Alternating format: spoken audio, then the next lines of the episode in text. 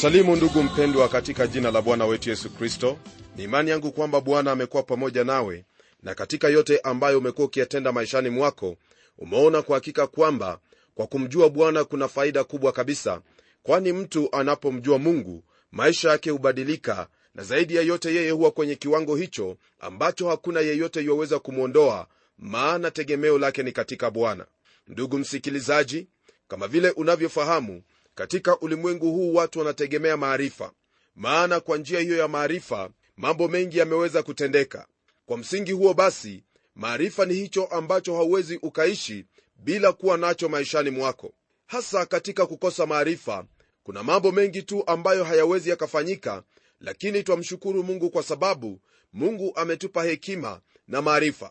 Hata hivyo kuna jambo ambalo ningependa ufahamu kwamba ndugu yangu katika maarifa yote ambayo waweza kuwa nayo kuna maarifa ambayo ni lazima uwe nayo na unapokosa kuwa na maarifa yale basi wewe maisha yako yanakuwa ni maisha ambayo ni ya huzuni maisha ambayo hauwezi kuyafurahia yale ambayo mungu ameyatenda maishani mwako.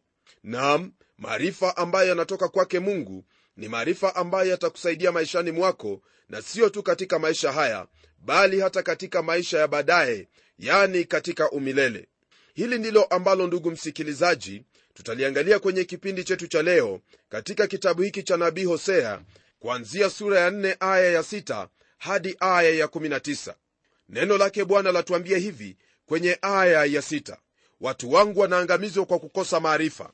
Kwa kuwa wewe umeyakataa maarifa mimi nami nitakukataa wewe usiwe kuhani kwangu mimi.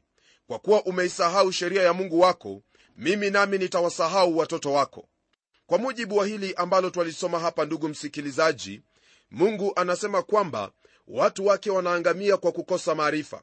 Maana yake ni kwamba msingi au sababisho ya kila dhambi ambazo watu hutenda wao hutenda kwa kuwa wameyakataa maarifa ya neno lake mungu.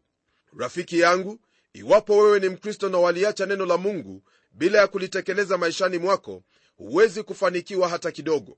Utashindwa maishani mwako na haitajalisha unahudhuria kongamano za aina gani ili kwamba upate mafundisho ya kuyaishi maisha haya. Haijalishi kama umefanikiwa sana katika maisha yako au katika biashara yako. Mara tu unapoliacha neno basi fahamu kwamba utashindwa katika maisha haya na zaidi sana utashindwa katika maisha ambayo yana umuhimu sana yani maisha yako kama muumini. Hatuwezi kuishi maisha ya kikristo kwa elimu tuliyo nayo kwa ujuzi wetu bali ni kwa kujua neno lake mungu watu huangamia kwa kukosa maarifa na hiyo ndiyo sababu neno la mungu linafundishwa kwa kila njia hata kwa njia kama hii. Hapo awali mungu alipanga kwamba taifa lote la israeli liwe kama makuhani kwa ajili yake. Lakini kwa sababu ya wao kukataa maadili yake mungu na kupuuza na kuvunja sheria zake basi ikawa kwamba mungu alikataa wawe makuhani tena kwake. Lakini katika wakati wa milinia wakati ambapo kristo atakuwa akitawala ulimwengu huu wao watarejeshwa katika hali yao ya kwanza na watakuwa makuhani tena mbele zake mungu maana watakuwa wamemfahamu mungu wao. Pia mungu amekataa wasiwe makuhani wake. Mungu aliwaambia watu wa taifa hili hivi kwamba atasahau watoto wa taifa hilo kwa kuwa wao pia wamesahau sheria zake.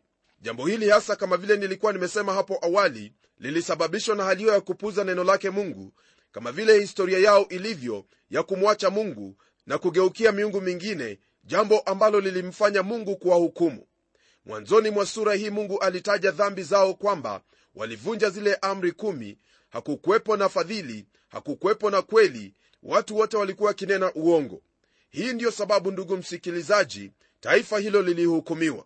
Na kama vile taifa hilo lilihukumiwa sisi nasi hatuwezi tukakosa kuhukumiwa iwapo tutakosa kulitii neno lake mungu kumbuka kwamba unapokataa maarifa yake mungu yani unapokataa kulisoma neno lake mungu na kuishi kwa kicho chake bwana wewe basi wakaribisha hukumu ya mungu katika maisha yako. Nami kile ambacho nitakwambia ndugu yangu ni kwamba ni vyema kuacha njia kama hiyo maana unapofuata njia hiyo ya kutomcha bwana wewe unakuwa kama mtu yule anayejichimbia kaburi yake mwenyewe. Fahamu hili tena ndugu yangu kwamba mwanzo wa maarifa na hekima ni kwa kumcha bwana waweza kuwa na maarifa ya aina yoyote ile lakini je haujawaona watu ambao ni madaktari maprofesa na watu ambao wana hekima za hapa ulimwenguni wakishindwa katika hali ya maisha? Wao hushindwa kwa sababu gani? Wanashindwa kwa sababu wamekataa maarifa ya neno lake mungu na kutegemea mawazo yao wenyewe na hekima yao wenyewe. Kumbuka kwamba hekima ambayo waweza kutumia kuteneza magari au kufanya mengine yoyote yale siyo hekima ambayo itakusaidia mbele zake mungu. Tunapoendelea kwenye aya ya saba neno lake bwana latuambia hivi. Kadri walivyozidishwa kwa kadri hiyo hiyo walinitenda dhambi nami nitageuza utukufu wao kuwa aibu. Ndugu msikilizaji mungu alikuwa amemwahidi ibrahimu kwamba atabariki taifa hilo na kuliongeza zaidi na kwa kweli taifa hilo liliendelea kukua lakini kadri ya vile ambavyo waliongezeka hivyo ndivyo ambavyo waliendelea kuwa watenda dhambi. Hili ndilo ambalo pia lilitendeka kwangu nilipozaliwa. Maana nilipozaliwa haikuwa jambo lingine jipya maana mtenda dhambi mwingine alikuwa ameingia duniani. Lakini namshukuru mungu ndugu msikilizaji kwa ajili ya neema yake ambayo ilinigusa na kuniokoa kupitia kwa neno lake na nikamwamini bwana yesu kristo kama mwokozi wangu na hivyo leo hii siishi katika maisha ya dhambi lakini naishi kwa imani katika huyo ambaye alinifilia msalabani jina lake yesu kristo. Wewe ndugu msikilizaji pamoja nami sote tulizaliwa tukiwa watenda dhambi. Lakini mara tu unapoungama kwamba yesu kristo alikuja hapa ulimwenguni ili afe kwa ajili yako na kwamba mungu alimfufua ili wewe uweze kufanyika haki mbele zake basi wewe utakuwa umeondolewa katika hali hiyo ambayo ni ya kukuelekeza jehanamu na kufanyika mwana wa mungu maana wewe utakuwa umezaliwa sio kwa mbegu inayoharibika bali kwa neno lake mungu neno ambalo haliwezi likaona uharibifu.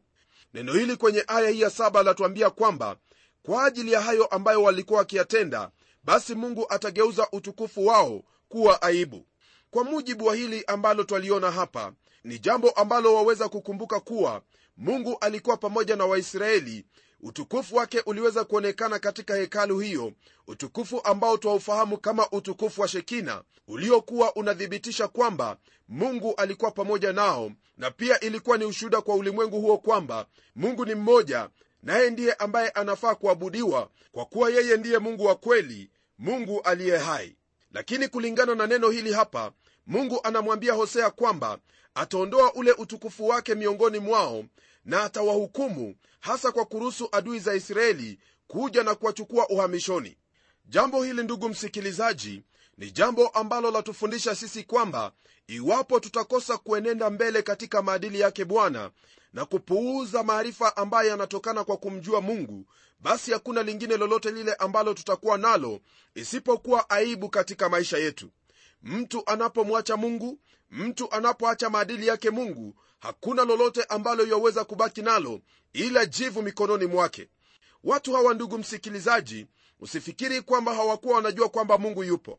Walijua kwamba mungu yupo lakini waliamua kuabudu hivyo ambavyo si mungu na kwa sababu hiyo basi hakuna lingine ambalo mungu angelitenda ila kuleta hukumu juu ya maisha yao. Neno lake bwana liendelea kutuambia hivi kwenye aya ya nane hujilisha dhambi ya watu wangu hujifurahisha moyo kwa uovu wao. Watu hawa ndugu msikilizaji haikuwa tu kwamba walikuwa wakitenda dhambi bali walikuwa hata wakijidai na kuringa kwa sababu ya dhambi ambazo walikuwa wakizitenda. Kama vile ilivyo katika siku za leo mara nyingi unapata kwamba watu wananena kuhusu hayo maovu ambayo waliyatenda. Ndugu msikilizaji fahamu kwamba iwapo wewe ni mmoja wa wale ambao wanatenda maovu mungu atakuhukumu wakati wake utakapofikia. Maana neno la mungu latuambia kwamba mshahara wa dhambi ni mauti lakini karama ya mungu ya bure ni uzima wa milele katika kristo yesu. Naamini kwa mungu kwamba unaposikia maneno haya utabadili mwenendo wako utamgeukia bwana yesu kristo naye atakufanya kiumbe kipya nawe utaishi maisha mapya maisha ambayo ni ya kumpendeza mungu na kuishi kulingana na neno lake neno lake bwana laendelea kutwambia hivi kwenye aya ya tisa. Hata itakuwa kama walivyo watu ndivyo atakavyokuwa kuhani. Nami nitawaadhibu kwa ajili ya njia zao na kuwalipa kwa matendo yao. Ni jambo la kusikitiza sana ndugu msikilizaji kwamba mungu hapa ananena mambo ambayo pia yanatendeka miongoni mwetu siku hii ya leo. Lilikuwa jambo la aibu kwamba makuhani katika israeli walikuwa wameshuka kwenye viwango hivyo ambavyo vilikuwa vya chini sana yani kile ambacho watu walikuwa wakitenda hivyo ndivyo makuhani pia walikuwa wakitenda. Mambo haya ni mambo ambayo twayaona leo hii katika kizazi hiki kwamba wahubiri wanafanana na wale ambao wanawahubiria. Ndugu msikilizaji iwapo wewe ni mhubiri nitakwambia kwamba lolote ambalo unalolitenda ni lazima ufahamu kwamba mungu atakuhukumu siku ya mwisho. Naam kuna dhawabu kwa kila mmoja ambaye anatenda mema na pia kuna adhabu kwa kila mmoja ambaye anatenda kinyume cha neno lake mungu. Neno lake bwana laendelea kutwambia hivi kwenye aya ya kumi. Nao watakula lakini hawatashiba watafanya zinaa lakini hawataongezeka kwa sababu wameacha kumwangalia bwana. Ndugu msikilizaji hapa twaona jinsi ambavyo laana yake mungu itaendelea kutanda juu ya maisha ya watu hawa kwa sababu ya kuacha maadili yake mungu lolote ambalo unalolitenda hilo lachangia moja kwa moja ya yale ambayo yatatokea maishani mwako na kwa upana kabisa katika nchi yako. Wakati ambapo jamii inaendelea kutenda dhambi wakati ambapo watu wanajiachilia kutenda maovu basi hakuna lingine bali kama vile maandiko yanavyotwambia hapa watajaribu kula lakini hawatashiba watajaribu kufanya zinaa lakini hawataongezeka kwa sababu ya kuacha kumwangalia bwana lako wewe ndugu yangu ni kuendelea kumwangalia bwana katika maisha yako maana unapomwangalia bwana wewe utabarikiwa wakati ambapo wengine wanaendelea kulaaniwa kwa kuwa yeyote anayetenda dhambi huyo anaishi chini ya laana. Neno lake mungu pia laendelea kutwambia hivi kwenye aya ya11 katika kitabu hiki cha hosea. Kumbuka kwamba somo letu ndugu msikilizaji lazingatia hatia ya israeli mbele zake mungu. Neno lasema hivi uzinzi na divai na divai mpya huondoa fahamu za wanadamu. Ndugu msikilizaji mojawapo ya shida zetu katika miji yetu inasababishwa na dhambi hizi mbili uzinzi au uasherati pamoja na ulevi wa mvinyo. Dhambi hizi zinawasababisha watu kuongea uongo na kutenda vitendo vingine vibaya mno. Usiniambie kwamba mambo haya ni sambamba na maendeleo. La hasha! Israeli walipotenda mambo haya ndugu msikilizaji walipoacha neno lake mungu walipokataa shauri lake bwana basi walijaribu kutenda mambo haya wakidhani kwamba ni mambo mapya kabisa mambo ambayo kwa hakika ni maendeleo. Lakini neno lake bwana latuambia hapa kwamba kwa kuwa mambo haya yalikuwa ni dhambi basi fahamu zao ziliwaondoka. Na kwa fahamu zao kuwaondoka ndipo waliweza kuteneza sanamu hizo mbili za ndama ili ziwe miungu yao. Ndugu msikilizaji lile ambalo nataka nikwambie ni kwamba mara tu mtu anapogeuka na kuacha kumfuata mungu wa kweli mara moja yeye huanza kuabudu vitu vingine na fahamu zake humwondoka kwa nini waona kwamba kuna watu ambao hufanya mambo ambayo kwa hakika ni ya ajabu kabisa na huku wao husema kwamba wanamtendea mungu kazi?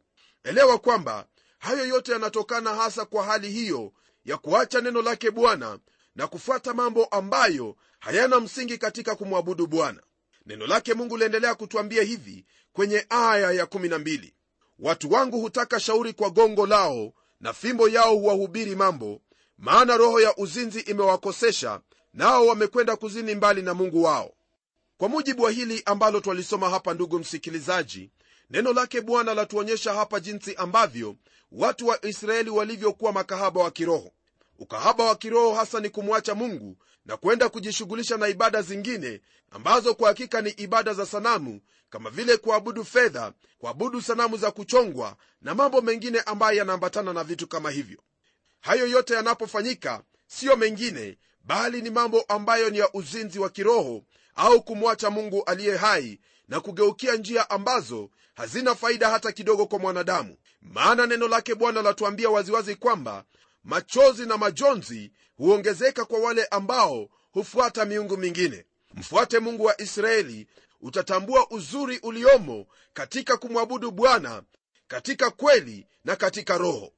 Neno lake bwana laendelea kutwambia hivi kwenye aya ya13 hutoa dhabihu juu ya vilele vya milima na kufukiza uvumba juu ya vilima chini ya mialoni na milibua na miela kwa kuwa uvuli wake ni mwema kwa sababu hiyo binti zenu huzini na bibi arusi zenu hufanya uasherati.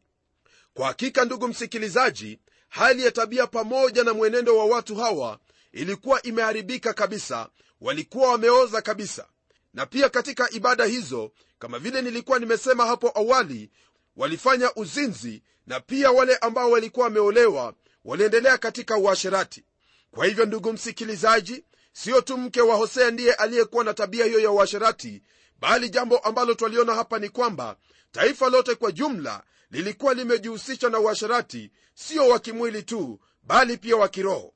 Na kama vile ilivyo leo hii ndugu yangu uasherati ni jambo ambalo limeleta maafa sana ulimwenguni kama vile ugonjwa wa ukimwi ambao umewaangamiza maelfu kwa maelfu na mamilioni kwa mamilioni pamoja na kuvunja ndoa nyingi na kuwafanya wale ambao wanazaliwa katika hali hiyo aidha kuwa na shida hiyo ya kuwa na ukimwi au kuwa na maisha duni kabisa.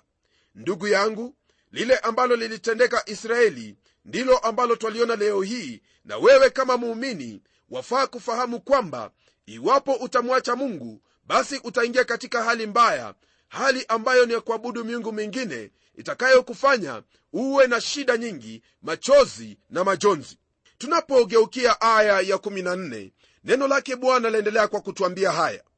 Sitawaadhibu binti zenu wazinipo wala bibi arusi zenu wafanyapo uasherati maana wao wenyewe huenda kando pamoja na wanawake wazinzi hutoa dhabihu pamoja na makahaba na watu hao wasiofahamu wataangamia.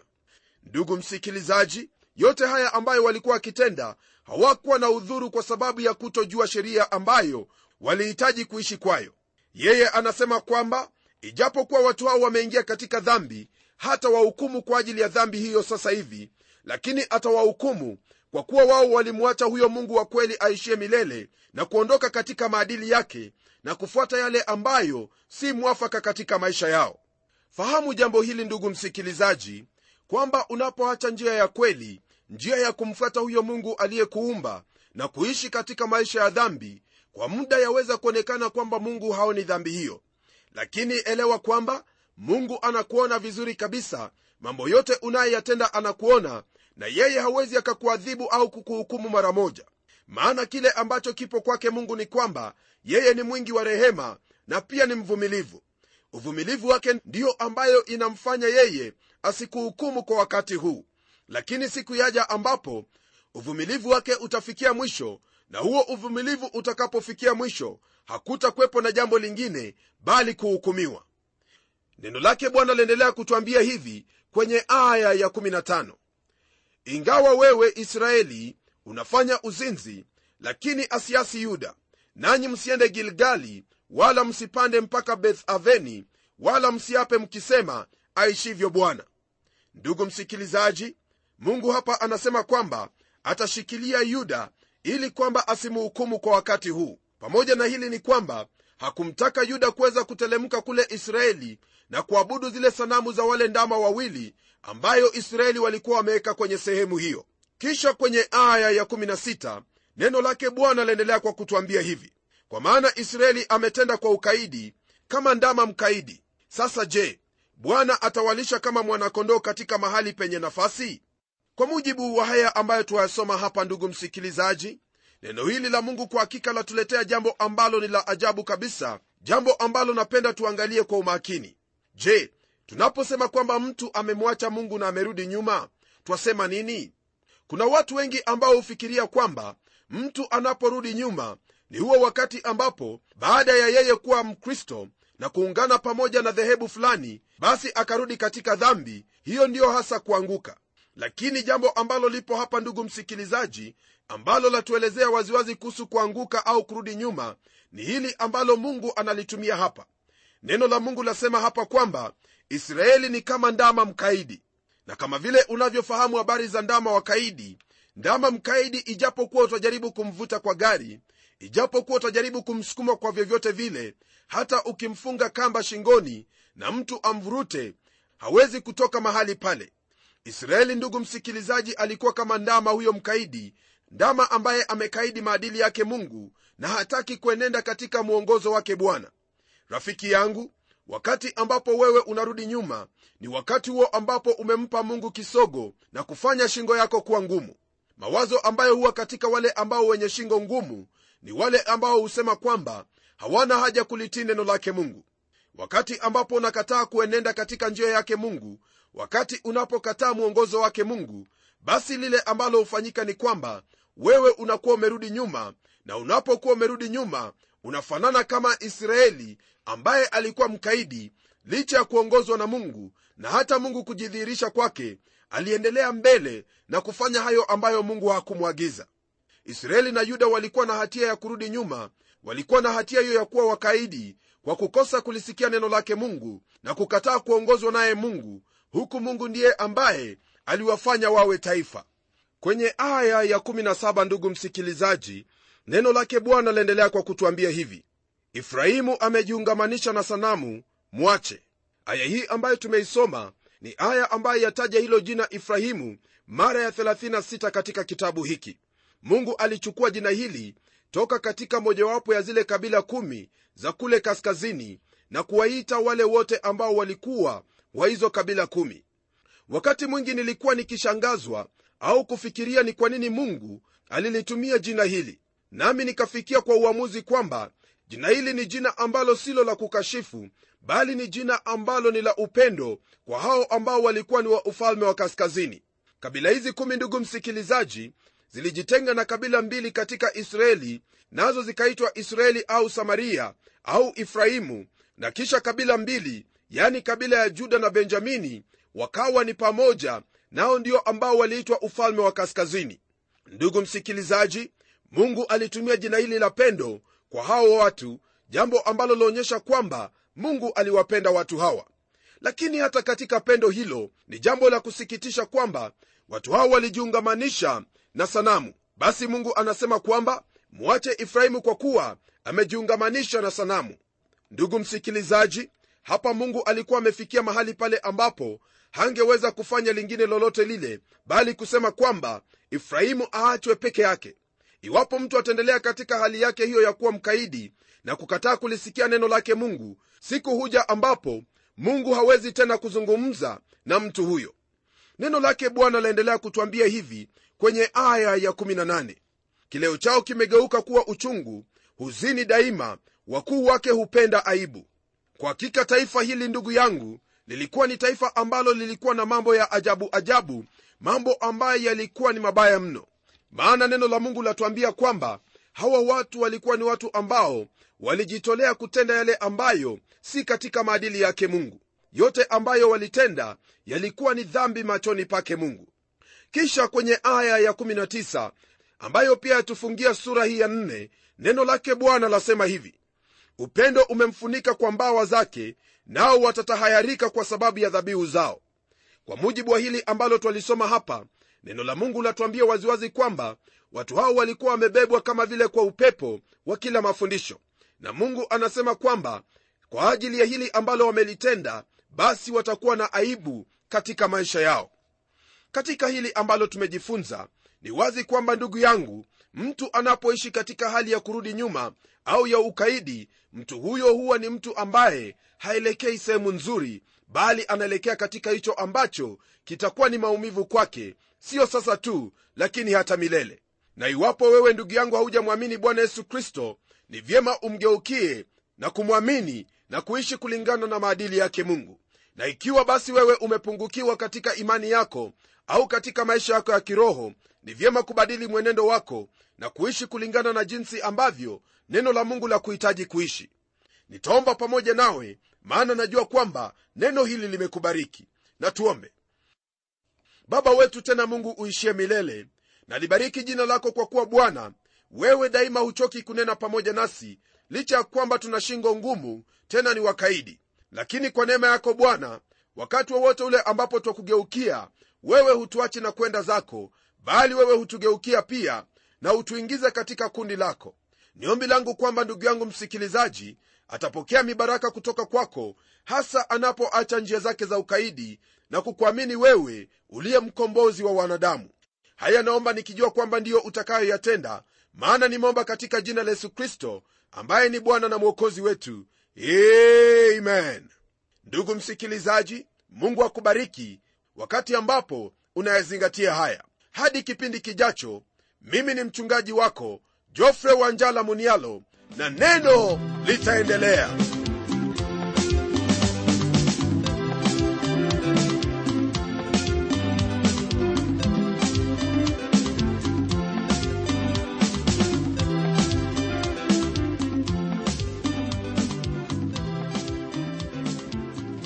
Asante sana msikilizaji wangu kwa kuwa pamoja nasi na iwapo una jambo la kutuambia au una swali la kutuuliza tafadhali jisikie huru kabisa kutuandikia barua kwa mtayarishi kipindi cha neno transworld radio. Sanduku la posta ni 21514 nairobi kenya. Au pia waweza kuniandikia email ambayo anwani yangu ni pomodo twr na kama kawaida na kusihi tutembelee kwenye websaiti yetu ambapo utapata mengi kuhusu hiki kipindi cha neno. Anwani ya websaiti yetu ni www twr africa org na hadi wakati mwingine ndimi mtayarishi wa kipindi hiki pamela umodo nikikuaga nikikutakia amani ya mwenyezi mungu. Neno litaendelea